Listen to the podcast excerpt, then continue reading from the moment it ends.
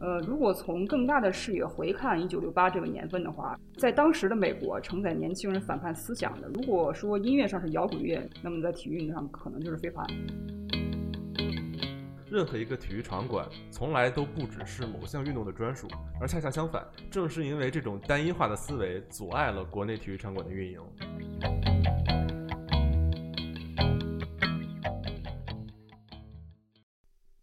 大家好，我是刘亦菲。大家好，我是明辉。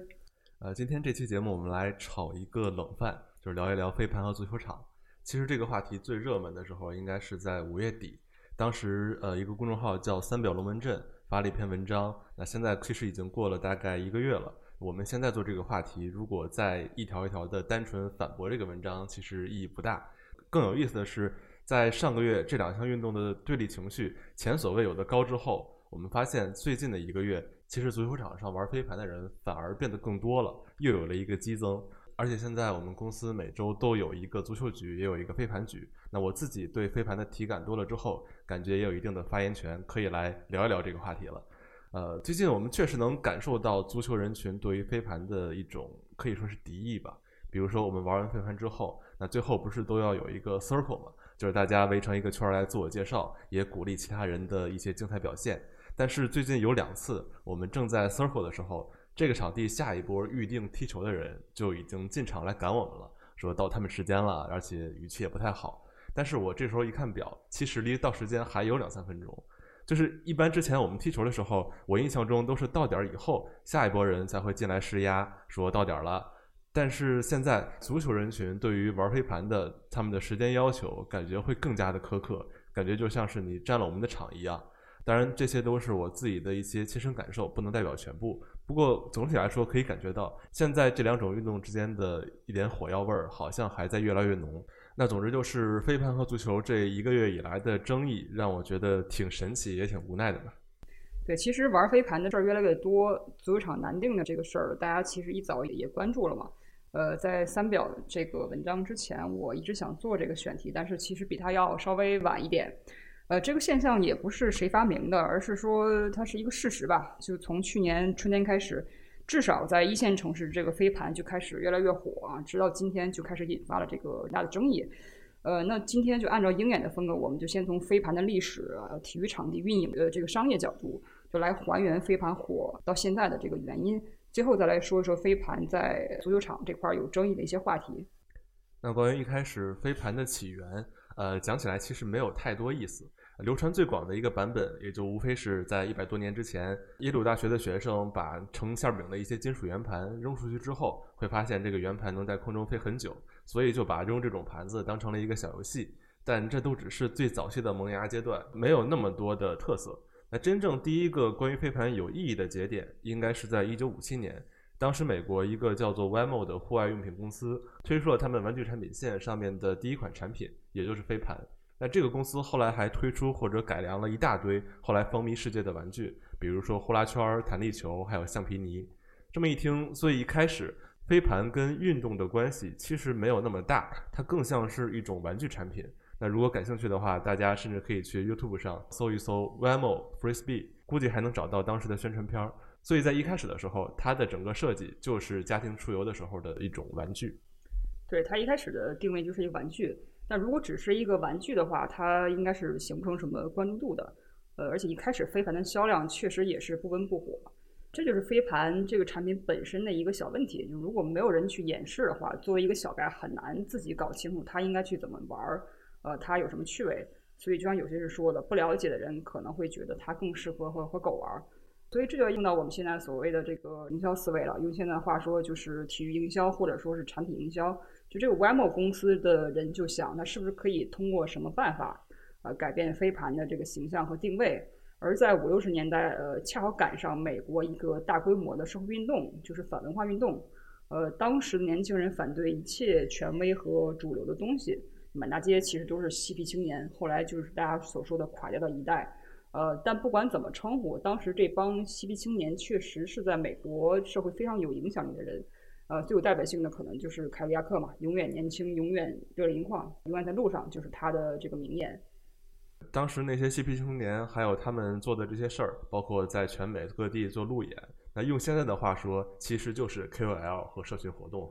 所以当时 Web 公司的策略，说白了就是在这些嬉皮青年身上做投放。那一方面把他们打造成一种代言人，另一方面也把飞盘从一项游戏逐步的变成体育比赛或者说竞技，至少是可以展示表演的东西。那当时美国的哈林花式篮球队已经非常有名了，在他们做全美巡演的时候，也都会带上两个飞盘手做表演。所以这个运动就从那时候开始渐渐普及开，那终于被当成是一种运动了。但刚才说的也算是飞盘的一个早期，极限飞盘真正诞生还要再等到一九六八年。当时，美国哥伦比亚高中的学生会跟他们的校报编辑部之间举行了历史上第一场极限飞盘比赛。那为什么说这是第一场？是因为在准备这个比赛的过程中，双方第一次把极限飞盘的规则落在了纸上。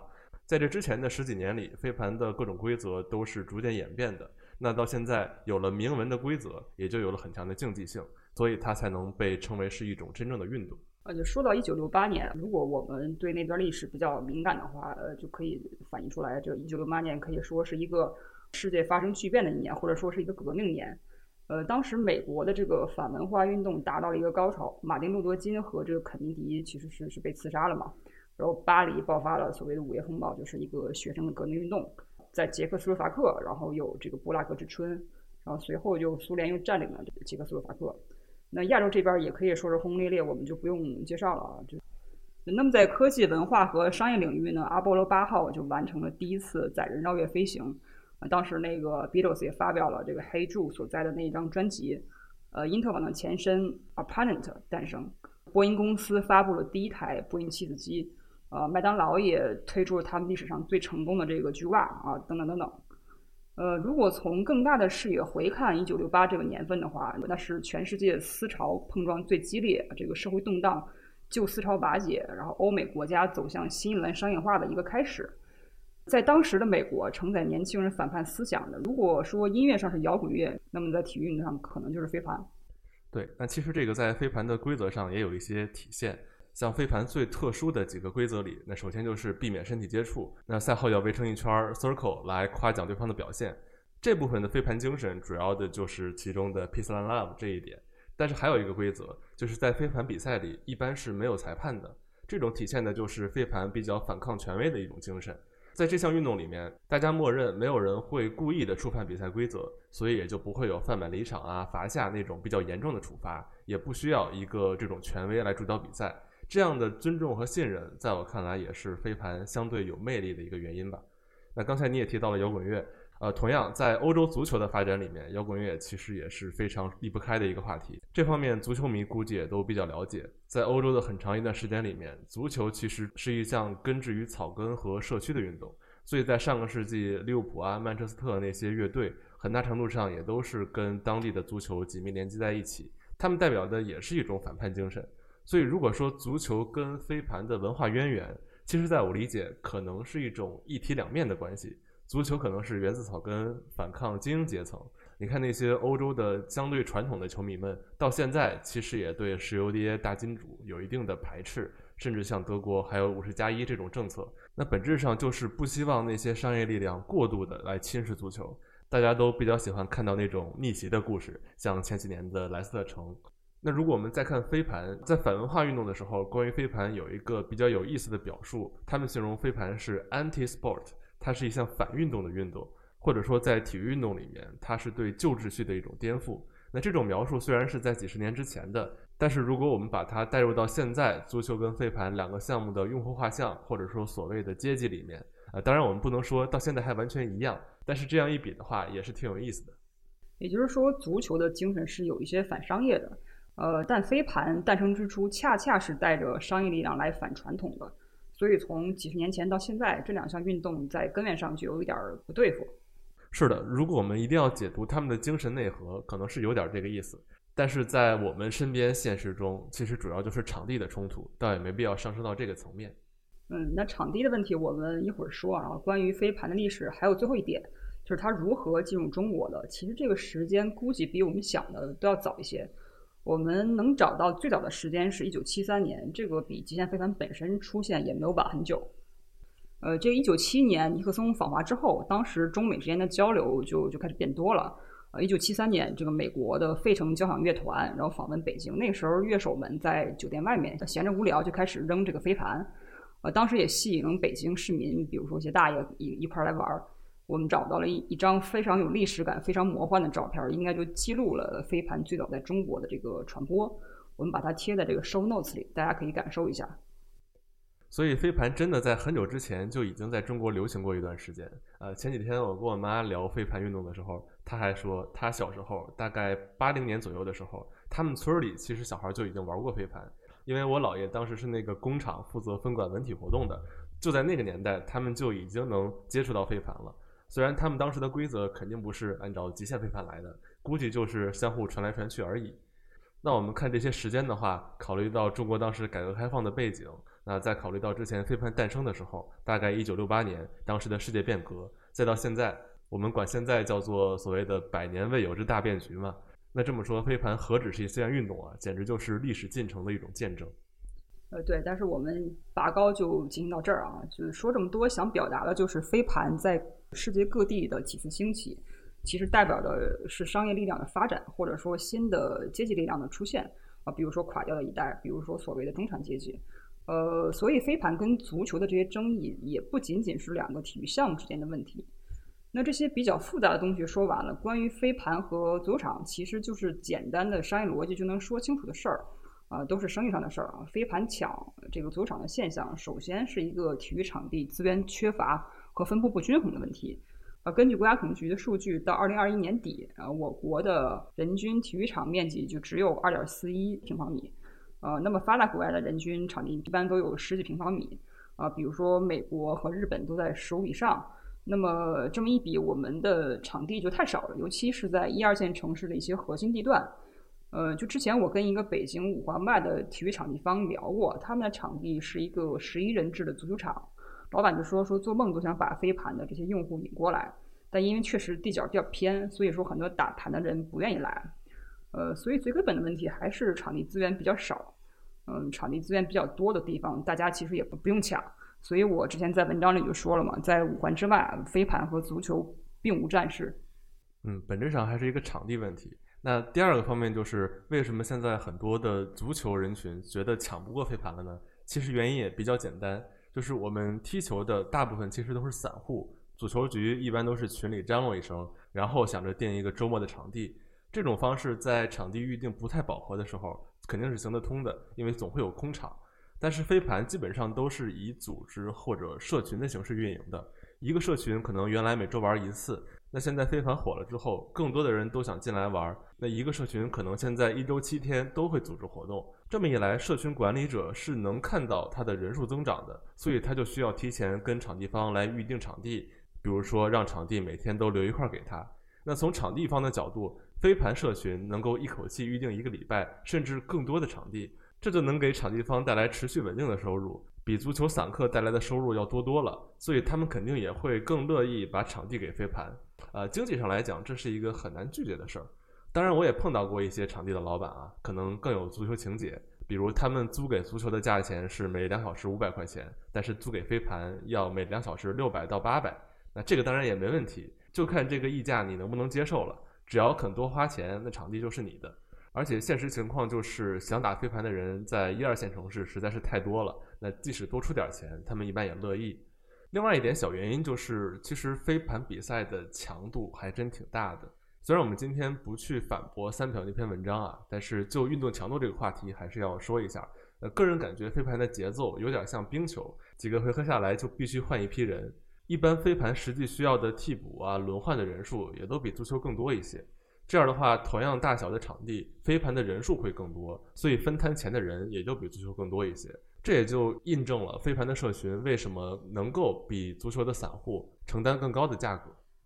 还有就是，呃，做飞盘的人现在其实在用产品经理的思维在做啊，就什么意思？就是飞盘的社群组织非常的成体系。就从跟场地方的提前沟通，从系统教学，它会有一个进阶的设置，当然还有很多，甚至都会配摄影师，是吧？就把它包装成了一个一个产品。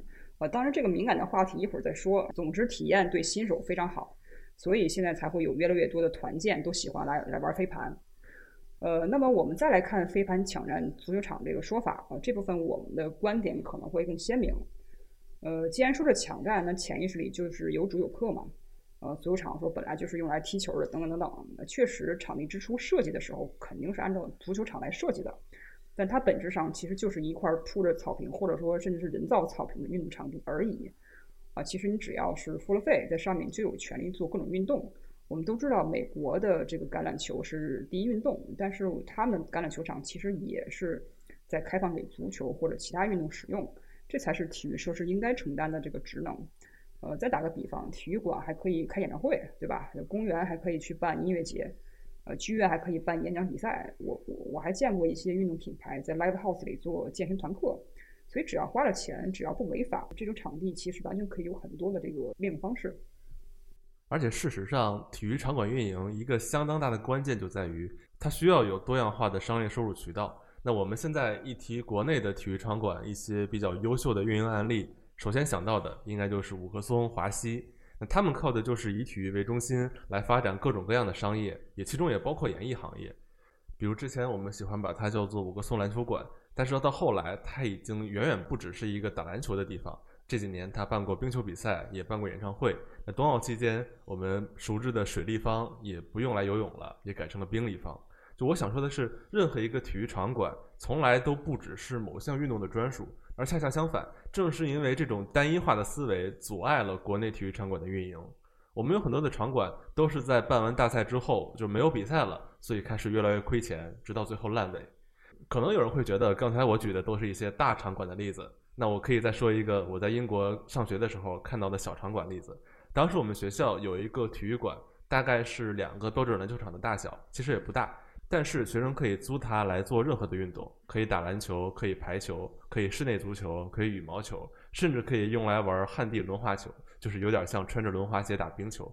最夸张的还是这个场馆甚至能用来考试，我们经常会把它叫做万人坑，因为比较大嘛。那到学期末的时候，会搬进很多的桌椅，也能给考试留出比较大的空间。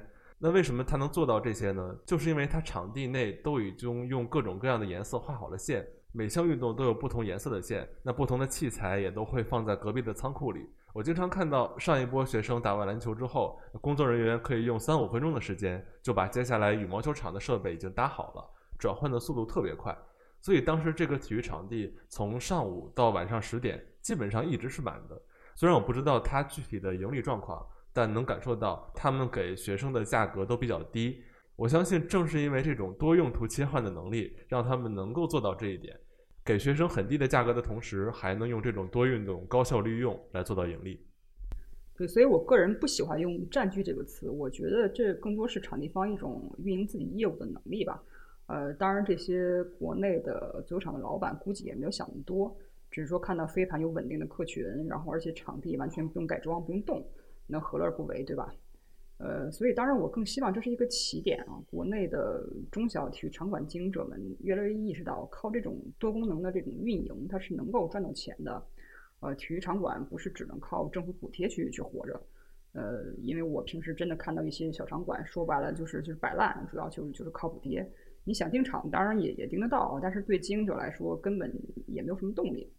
呃，相反，如果一旦场馆能靠更多的运动这种运动种类来盈利，不管是足球也好，飞盘也好，啊，其他运动也好，一旦它能赚得了钱，交得起房租，才会有更多的人愿意过来建这个场馆，啊，这是一种正向的循环，啊，所以说这才是我们一开始说的解决场馆数量问题的关键。那说完了关于飞盘和足球场的问题，最后我们来说飞盘争议的核心：社交、拍照还有穿搭。终于来到真正容易引战的部分了。那首先，我们当然不否认，有不少人在参与飞盘的动机里面是有拍照、社交、赶时髦的目的的。那实际上，这之前的一些比较小众的运动突然火起来，已经形成了这两年的一种商业现象或者文化现象。去年我还专门写了一篇文章来研究总结这些运动一点点火起来的这些步骤。呃，鹰眼时间之前也做过一期节目，专门来说这个。总结来看，其中非常重要的几步，就是要出片儿，要做社群，要找平台推广。呃，现在平台主要就是小红书了。这几步在飞盘身上可以说是体现的最明显的。在现在这种社交媒体或者说视觉经济的时代，靠这几种方式来推广，可以说是找到了一种流量密码，那听说现在小红书又开始推出陆地冲浪板，估计下一个网红运动可能就是它。总之，在商业上用拍照社交一定是一个比较成功的方式，但问题在于，可能会有不少的体育人群觉得这种目的在某种程度上是违背体育运动的精神的。这个我完全不同意啊！就哪一项体集体运动刚诞生的时候没有社交的目的在呢？啊，就难道每一个人去踢球都是为了去练技术吗？不可能吧！否则怎么会有那么多人踢完球，下一步有很多的 social 的下一步动作，比如一块去喝酒啊、撸串儿，就还有甚至按脚的，对吧？呃，我觉得见朋友、社交是任何一项集体运动的一部分。难道这个恒大员工参加公司内部篮球比赛，目的是为了歌库许家印吗？这不搞笑吗？嗯，还有在户外运动里面的这个戈壁挑战赛，我们都知道，还有其中衍生的一个歌友会，其实就是一个给企业家各种 social 呀，就是建立联系的这么一个组织。呃，也就是因为这种户外运动，就容易培养出参与者之间的感情和信任。包括懒熊体育自己每年都会办一些篮球局，名字就叫社交球局。我们很大方啊，呃，换一句话说，抱着一点儿社交动机来运动，其实没有那么不堪。这个运动局纯粹不纯粹，更加和运动项目没有关系。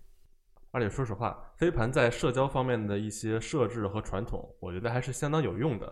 比如刚才说的开场或者结束的时候，这个 circle，大家互相介绍，然后结束的时候大家互相鼓励。一开始玩的时候，我也会想。这是不是形式主义，或者说多此一举？但后来我们发现，这种介绍和鼓励确实很大程度能避免在比赛时候双方产生冲突。你像足球踢野球的时候，偶尔跟陌生人磕到碰到了，遇到脾气不好的，可能就容易干起来。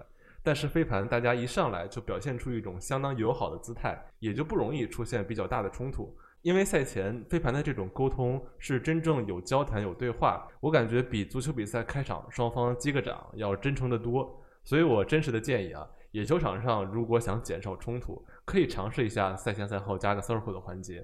既然集体运动是不可避免的要社交的，那干脆就做得彻底一点，真诚一点。对穿搭的部分呢，我在网上看了一圈这个负面的评论吧。第一种是觉得女生们穿的太好看了，就不像去运动的样子，就是来过来摆拍的。呃，飞盘早期确实有这个现象，但本质上可能是大家对新鲜事物的一个好奇心吧。最基本的就是，比如说你去景点旅游，你是不是要拍一个照片，到此一游，对不对？呃，如果今年是足球突然爆火了，那我相信很多人也会穿的特别好看，抱着足球去拍照。所以，就随着飞盘越来越大众化，这种现象肯定会越来越少。啊，另外一种负面的声音是说，女生你穿的太暴露了，甚至说女生穿的这么暴露是想勾引别人，这个就简直是离了大谱了吧？这个。这个就典型的社会学意义上说的荡妇羞辱，而且女生其实也并没有穿得很裸露吧，只是穿了一条瑜伽裤而已。而且瑜伽裤已经是女生健身现在的这个主流穿搭了。而且你看美式橄榄球比赛，就公认最爷们儿的比赛就是就是美式橄榄球了吧？就装备这么多，他们其实也穿的是紧身裤。那为什么到了女生这儿就就不可以了？甚至比如说，我不但以最坏的恶意去推测别人的话，你再往下去深挖。有一些人对女性穿搭的攻击背后的心态是什么呢？就是我不能忍受这么美好的肉体和我无关，我得不到，所以我就要诋毁。你想是不是有这个道理？关于拍照和穿搭，我没有太多要补充的。那你来说也比我说更合适。呃，我想说的就是几年前中国女足还曾经因为有人化妆来把运动员开除出国家队的。那都二十一世纪了，都二零二二年了，我觉得这种事儿出现在二十一世纪是很荒唐的。运动场上的强大从来不需要靠蓬头垢面来展现。那即使足球场上，C 罗还打那么多发胶呢，对吧？当然，这种观念问题，我们说几句也改变不了什么。关于瑜伽裤，嗯，你刚才已经提到了像 NFL 一些其他运动项目里男性穿紧身裤的例子。呃，我想说的是，即使瑜伽裤没有那么适合飞盘运动，难道就不能穿了吗？难道穿跑步鞋就不能打篮球吗？当然不是。所以瑜伽裤归根结底，它只是运动裤的一种，任何运动场景穿其实都可以。更何况现在有种单品叫做 leggings。现在瑜伽裤和紧身裤的功能和科技已经到了非常高的水平，像排汗、散热这些东西已经跟很久之前不一样了。对这点有兴趣的朋友也可以听一听我们之前专门聊 leggings 的那一期。那最后就是运动强度的争议，这就说回我们之前提到的，飞盘是一项需要有人帮助他去展现自己趣味性的运动。一个小白很难自己弄清楚他应该去怎么玩儿，所以在不了解的情况下，人们很可能会觉得飞盘就只是丢来丢去而已，没有什么意思，活动量也也不大。呃，当然我们一直不否认有一小部分人他们来拍照的目的要大于来运动的目的，他们可能扔几下，拍一些照片就就完了。然后这种人肯定运动量不大，但一旦真的打起比赛来，飞盘的攻防转换节奏、跑动强度都很高。甚至如果非要比较的话，飞盘的新手局强度感我感觉是比足球要大的，因为新手比较着急向前，压不住节奏，呃，他容易掉盘，反而造成很多的这个折返跑。等水平上去之后，能控制住一些节奏，也有了更多的这个战术分工之后，体能反而会更好掌握一些。关于这个运动本身，我还是建议踢球的朋友都来尝试一下的。那即使不说这些偏见不偏见，我感觉啊，踢球的人玩飞盘确实会比较好入门，因为这两项运动本质上可能都是对空间的一种理解啊，说的有点玄乎，但其实他们都是依靠跑动穿插、找空当接球或者接盘。飞盘里也会有类似足球的一些直传斜插之类的配合，也会有进攻队员通过跑动带开空间，然后来为队友创造机会这种战术。那总之，如果把运动归类的话，我觉得在技战术层面上，呃，飞盘是一项跟足球或者橄榄球本质上比较接近的运动。呃，对，如果不跳出这个技战术这个层面，跳到文化层面的话，这两项运动理念确实有区别。足球里有一句话叫“足球是和平年代的战争”，呃，飞盘虽然也鼓励激烈的拼抢，但是六十年代玩飞盘的嬉皮青年们最著名的口号是什么？“Make love, not war。”呃，飞盘可能骨子里还是有那种 peace and love 在里面。所以为什么说极限飞盘的英文是 ultimate？因为它呃是一个终极运动，他们自己认为不是极限。极限让别人感觉是一种它很激烈，但其实它的运动它的这个意思是终极，就是说我高于其他运动之上。为什么呢？是因为我不用裁判。如果有有争议的话，双方队员自己商量着来，啊，就体现了这种超越于其他运动之上的这么一种运动精神。呃，这也是我喜欢非凡的一个原因吧。所以虽然它也是竞技运动，但是它没有那么的丛林法则，或者说没有那么的就是社会达尔文主义。这是一项很多人都可以公平参与其中的运动。当然了，我们普通人其实也不用想那么多，呃，也没必要上升到太高的高度，它就只是一项运动而已。对，那准备这期节目的时候，其实我也在思考我个人对于体育或者运动的理解。因为事实上，现实中很多参与运动的人都会觉得某项运动比另外一项运动更好、更高级。那说实话，几年之前，我个人对这个还有一个小的思考，或者说我现在来看是偏见。当时我更喜欢“体育”这个词，而不是“运动”这个词。我当时的概念是，体育有个“育”字，所以它是有精神内涵的。比如像足篮球。这些球队有着悠久的历史恩怨，那我们看比赛看的不是十一个人追着球跑，看的是故事，看的是历史文化。那我当时确实这么觉得的，所以觉得足篮球这些体育会更高级，但运动这个词就会弱一些，因为运动只是强身健体，像跑步、游泳，没有太多的精神意义。呃，但是这几年当我自己参与到更多的体育项目之后，呃，其实我才渐渐感觉到这些运动里它的“育”字体现在哪。那过去我们参与的三大球，包括有球拍的那些项目，你关注点都是在外部，球在哪里，队友在哪，我要把球打到什么位置上。但是有另外一种运动，像跑步、游泳，包括现在最近自己开始玩的攀岩、滑板，这些运动的关注点反而都是在自身的内部。你要学会如何控制自己的身体，跟自己的身体去沟通。所以这部分运动的精神意义在于，它能给你另一种方式去和自己相处。有的时候，相比于关注外部，这反而可能是一种更难的技能。所以，以上算是我在不同运动身上学到的一些感受吧。想借着飞盘这个事儿，顺便给大家分享一下。总之，我觉得参与体育运动的一个目的，就是感受到更大的世界，而不是感受到更多偏见。那么，我最后再呼吁一下，就真的不要污名化飞盘啊。就是因为几十年前，一个学者叫萨义德在一本叫《东方学》的书里面指出，就人类会为了维护自我的这个特性，而建构出一个他者。因此啊，东方几乎是一个被欧洲人凭空创造出来的地方。呃，西方建构东方是因为需要一个和自己对立的形象来确认和凸显自身，所以和西方的先进和文明相对的东方就必须是神秘的、落后的、野蛮的。就这个道理，其实也适用在这个对飞盘的污名化上啊。很多人为了凸显足球运动和自己某种奇怪的这种优越感，啊，就飞盘就变成了一个集合了社交、聊骚、修蜜桃臀等诸多先锋元素，可就是和运动无关的这么一个东西。嗯，而且尤其请不要污名化玩飞盘的女生，比如说把她们叫做什么飞盘员之类的。其实越来越多的女生借由飞盘这个渠道出现在运动场上是一个好事儿，可以说是一个风景线。所以大家不要去破坏这个景观，反而应该鼓励更多的女性走进这个球场。那我相信，随着更多人参与飞盘运动，包括更多女性来玩，关于飞盘的这些误解应该是会逐渐减少的。那另外一个很有利的因素就是，飞盘很有可能成为2028年奥运会的正式比赛项目。实际上，在24年巴黎奥运会选他们的新项目的时候，飞盘就已经进入了最后一轮。所以在28年，一旦飞盘成为了奥运会比赛项目，我相信，对于飞盘的各种误解和污名化也会逐渐减少。好的，那我们这期节目就到这里，感谢你的收听，也欢迎在评论区留言，给出你的看法。如果喜欢我们的节目，也欢迎在苹果播客给我们五星好评。我们下期再见。